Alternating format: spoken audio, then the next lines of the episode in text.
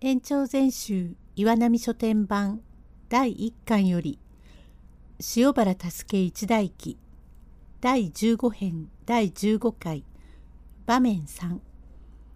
佑は商い仲間の久八にお金についての考えを語ります。用語解説秋樽会酒や醤油などの空になった樽を集めて売る商売。お世辞の良い、愛想の良いということ。せっかく、ここでは、せっせと骨を折ってという意味。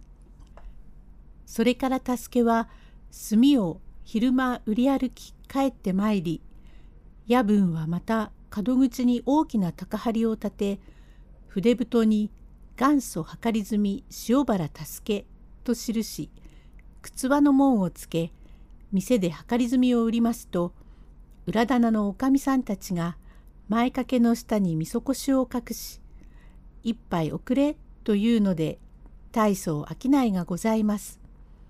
はちがつの十五夜から引き続きじゅういちがつまで、おいおい繁盛いたしておりました。すると、その隣に、秋樽会の岩田屋久八と申し、この人は年さんじゅうきゅうさいになる独り者で稼ぎ人でございます。助けも稼ぎ人なれば互いにむつましく、毎日休むところが決まっております。それは四つ目の藤野屋木左衛門と申して、おかご御用達で名字対等御免の武言でござります。その藤野屋の裏手の板塀に差し掛け、吉ずっぱりを出すつんぼばあさんの店があります。春は団子などを置き、普段はスルメの足かゆで卵くらいを並べ、卵はないことが多いが、塩せんべいは自分でこしらえますから、いつでもあります。そのほか駄菓子は、お市、みじん棒、だるま、たぬきのくそなどで、耳は遠いが、お世辞の良いばあさまでございます。ばあさま、おや、おはようございますね。いつでもお噂ばかりしていますよ。どうも、炭屋さんと樽屋さんは、毎日刻限たがわずいらっしゃると申してね。まことに稼ぐお方は違ったものですね。今日はいつもよりお早いようです。まあ、お茶を一つ。と差し出すを受け取り、助け、久八さんはもう来そうなものだな。来た来た、久八さん。今日は負けたんべえと思ったが、やっぱり俺が早かった。久八、やあ、助さんか。今日ばかりはわしが先だと思ったのだが、負けやした。わしはそそっかしいから、よく物を忘れるのだよ。今日も樽を買ったうちへ手ぬぐいを忘れたものだから、取りに帰り遅くなったのだよ。ばあさん、お茶一杯おくれな。お天気がよく続きます。毎度あなた方のお噂ばかりいたしておりますよ。この安兵衛ではお天気も続きましょう。どうも春にならなければお団子も売れませんよ。九八、つんぼだからあんなことを言ってる。お茶を一杯おくれ。はい、これは気がつきませんでした。と言いながら、汲んで出すを九八は受け取り、助さん、いい商売を始めたなあ。助、まあ幸せなことで、お得意先が日々増えるばかりさ。いいことを考えた。これは別だよ。褒める人もあり、中には悪く言う人もあるが、何しろ考えがうまいね。あんたもせっかく樽を買ってお歩きなさい。だがね、助さん、こうやって差しっこの筒棒を着、膝の抜けた半もも引きを履き、三尺帯にわらじがけ、天秤棒を担いで歩くのだが、末には立派な旦那と言われるように、お互いにならないでは埋まらない。うまいものは食わず、面白いものは見ず、こうやっているんだものを、まあ一生懸命にじゅうねんの間稼いだら、滅法に金がたまろうと思うが、たすけさんはいくら貯めるつもりだね。わしは金を貯めるつもりはありやせん。そんなら何だって稼ぐのだ。そりゃ稼げば金はたまるが、金を貯めるような心じゃダメだ。わしゃたまらないようにするつもりだ。何でも金貯めて油断をしてはなりやせん。これ金よく聞け。おら見ろ。雪が降っても風が吹いてもわらじばきになって寝る目も寝ずに稼いでいるに、我はなんだ。銭箱の中へへいってて楽をしようったってそううまくはいかねえ。稼いでこう稼いでこうと金の尻っぺたをぶつと、痛えもんだからぴょこぴょこ出て行って稼いで帰り、疲れたからどうぞ置いておくんなさいと言っても、おらこうやって稼いでいるに、我そんな弱い根性を出してはダメだ。稼いでこうと言ってまた尻っぺたをぶつと、痛えからまたぴょこぴょこ飛び出しては稼いでくる。しめえには金が疲れてもう働けねえからどうか置いておくんなさい。もうどこへも行きません。あんたのそばは離れませんと言うから、そんなら置いてやるべえという。これが本当に天然自然にたまる金というものだよ。きゅうじゅうはち。ふーん、初めて聞いた。金の尻っぺたをぶったたくってこれは妙だの。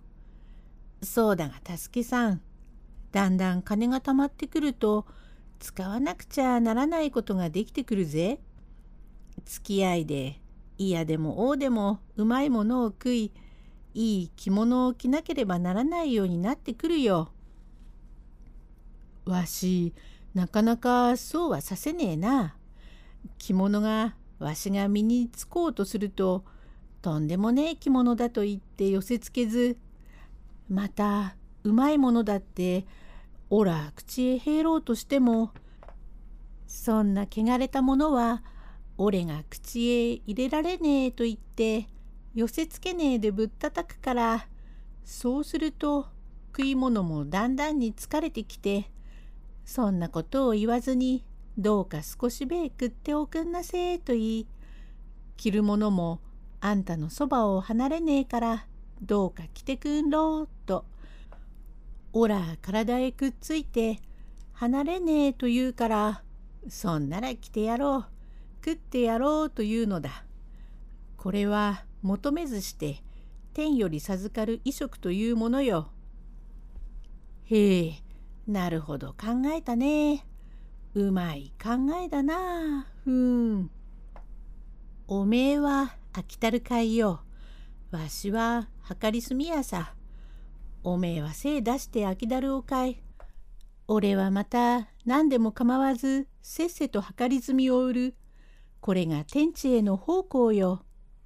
はかりすみやははかりすみや、あきだるかいはあきだるかい、お侍はお侍、大臣は大臣、旦那様は旦那様。これは皆その人の得不得にあるのだから、何でも構わずそれだけの稼ぎをせっせとやるがようがんす。金を貯める心を起こしてはいけねえ。何でも貯めねえよ。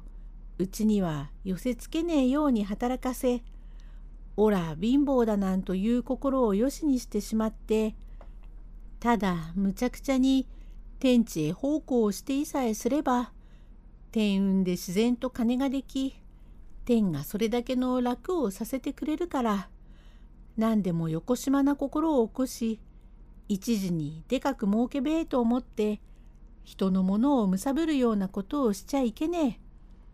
ずいぶんでかい山をたんでやれば金はできべえが、その金はどうしても身についてはいねえ。もしその身についてても、その子の代にはきっと消えるわけのもので、家事盗難というものがあるから、どんなでかい心象でも、続いてとたびも火難に出会い、建てるたびに蔵までも焼いたら、たまるものじゃなかろう。だからどうしても、無理に貪ると、また無理に出てゆくわけだから、無理のないように金は働かせ、遊ばせねえようにするのが肝心だよ。なるほど、たすけさん。そこへ考えがつかなかったから、こうやってあくせくつらいのもいとわないで稼ぐのは、今に立派な旦那になろうと思うからだが、良くなるのも悪くなるのも、皆その人の得不得で、飽きたるかいは飽きたるかいかねえ。立派な旦那様にならねえでも、正直にして天地の道にかけねえ行いをしていれば、誰にも恥じるところはねえから、何にもかまったところはねえ。恐れ入ったねえ。なるほどえれえもんだ。これからは金の尻っぺたをぶったたくとしようよ。